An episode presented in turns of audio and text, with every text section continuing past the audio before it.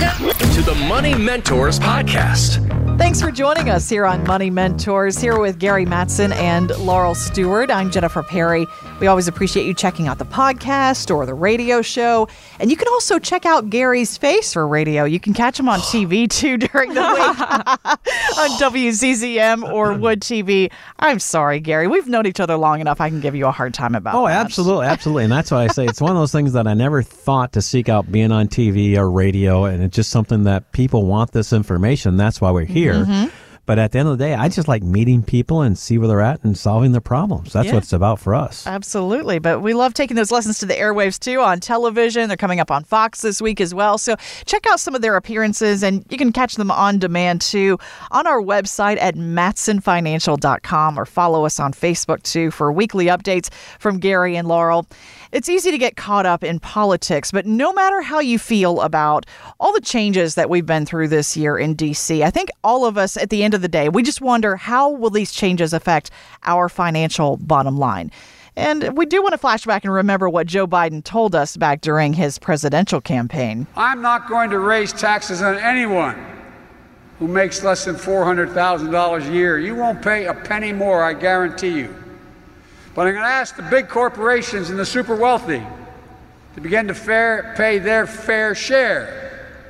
It's not punishment.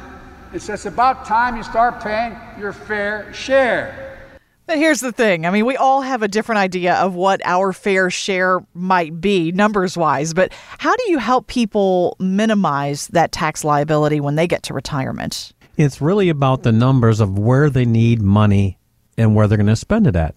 You know, if you're one of those people that are earlier than age 65 and you don't have Medicare and you're looking to retire, you're going to need health insurance. Mm-hmm. And that could be very costly in a COBRA plan where you're getting it through work and you're going to pay that share or even buying it in the normal marketplace. Well, there's ways we can reduce your income if you stay below 400% of the poverty level that you can actually have insurance subsidies. In other words, the government will help you buy health insurance. That's a plan. Hmm. And it's out there, but you've got to have the right income level. And that's why it's so important to have the math in place to look at where you're at, what your structure is.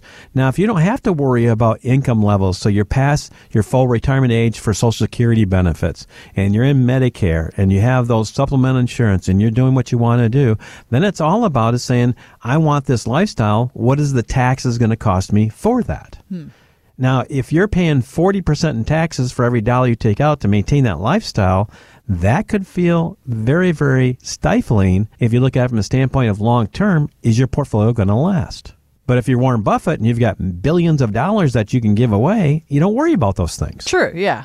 Well, that's the thing too. Is I think when it comes to tax laws and paying your fair share, this became such a triggered topic. You know, a hot topic for everybody because when you think about it, you're like, well, why can't these corporations pay their quote fair share if I'm paying you know twenty percent or I'm paying thirty percent or whatever that looks like? Even if you know there's the common person who's only paying twelve percent in federal taxes, because if they're looking at it and saying, well, if the corporation's not even paying twelve, why do I have to? That's not fair. Mm-hmm. But what happens is, is there's this bigger picture here. And I actually read an article on Tesla's Elon Musk here in the last couple weeks. And it's the same as a lot of other, you know, big millionaire, billionaire CEOs and companies. And what happens are tax laws are in place for people to follow. There are advantages, you know, for being an owner of a company and things like this to take advantage of so you're not paying so much in taxes. Yeah, investing in rockets that people can ride on. Right. exactly. There, there's a discount for that. right? And so it's not that they're doing anything wrong or illegal, they're just following the tax code. And that's what we come back to when we talk about with our clients with taxes too is what does the tax code say and how can we help you make sure you're paying the minimum amount of taxes? You know, we want to pay your fair share and what's required, but we don't want to overpay and give too much away because that's your hard-earned money. And remember, the tax laws are in place for a reason to take advantage of those. And so many times people say, well, how do taxes cause hyperinflation? That they're not correlated. Right. And they are very correlated. Hmm. And that, let's just look at cheese.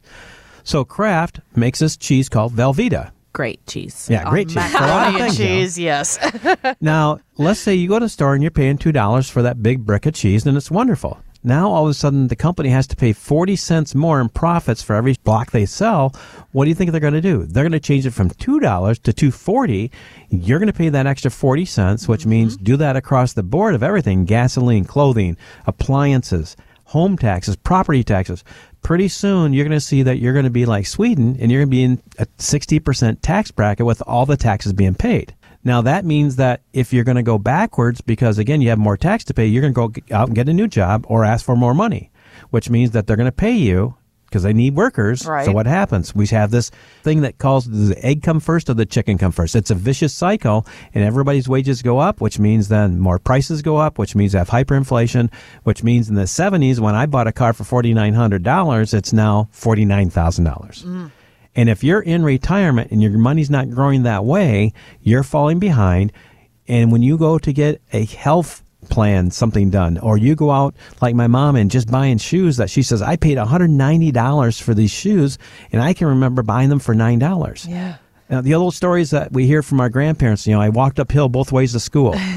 There's reasons those stories ring true, and that is because prices will go up. I can remember in high school, I needed $20 and I could get through the whole weekend, a couple dates, have some fun, fill up my car.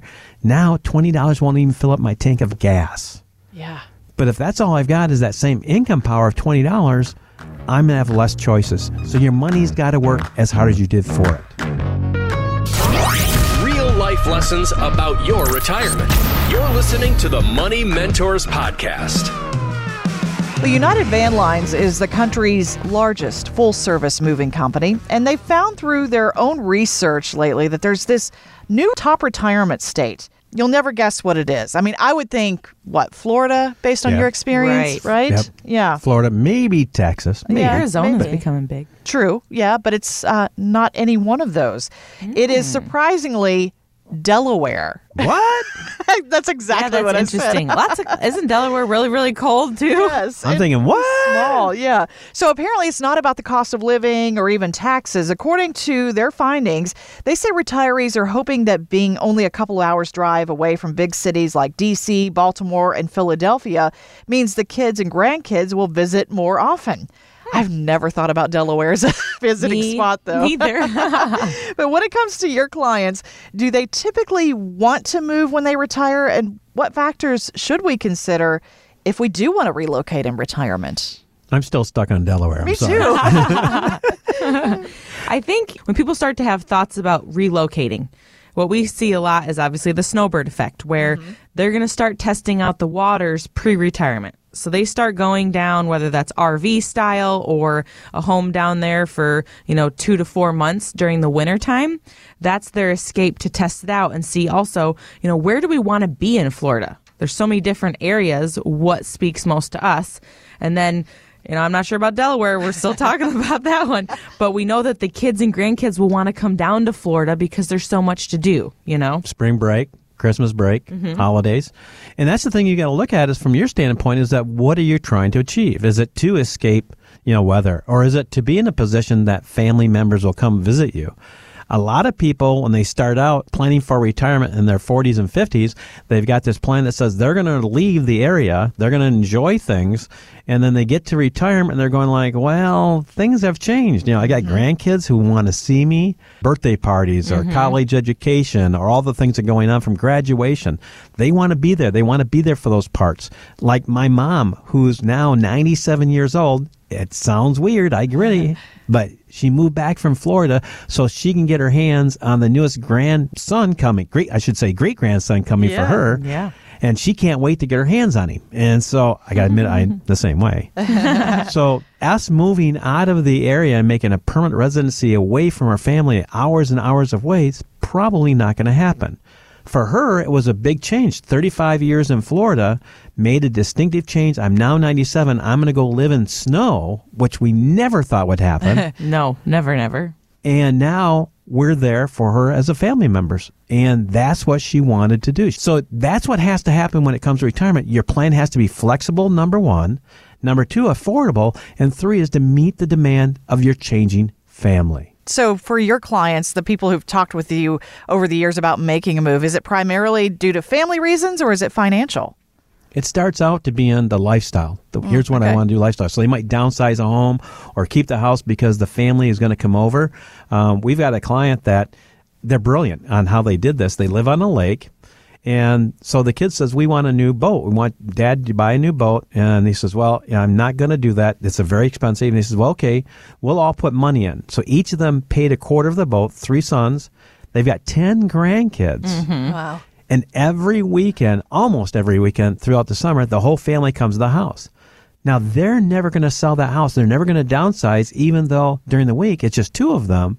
But that five bedroom home, when it comes on weekends, it's not big enough. Uh-huh. Yeah. And so that's the love, that's the, the offer that they have is that they're there with their family, cuddling, holding. And I get a kick out of watching when I get Running around throwing water balloons this past weekend. yeah. we got to watch them. And that's fun when you see that. And they're building what I call a legacy. Not just money legacy, but a legacy of who they are as people. They're taking active roles in their family's positions. And it's a great sight to see the family unit. Want weekly lessons from your money mentors? Yes. Hit the subscribe button now and listen every weekend on Wood Radio.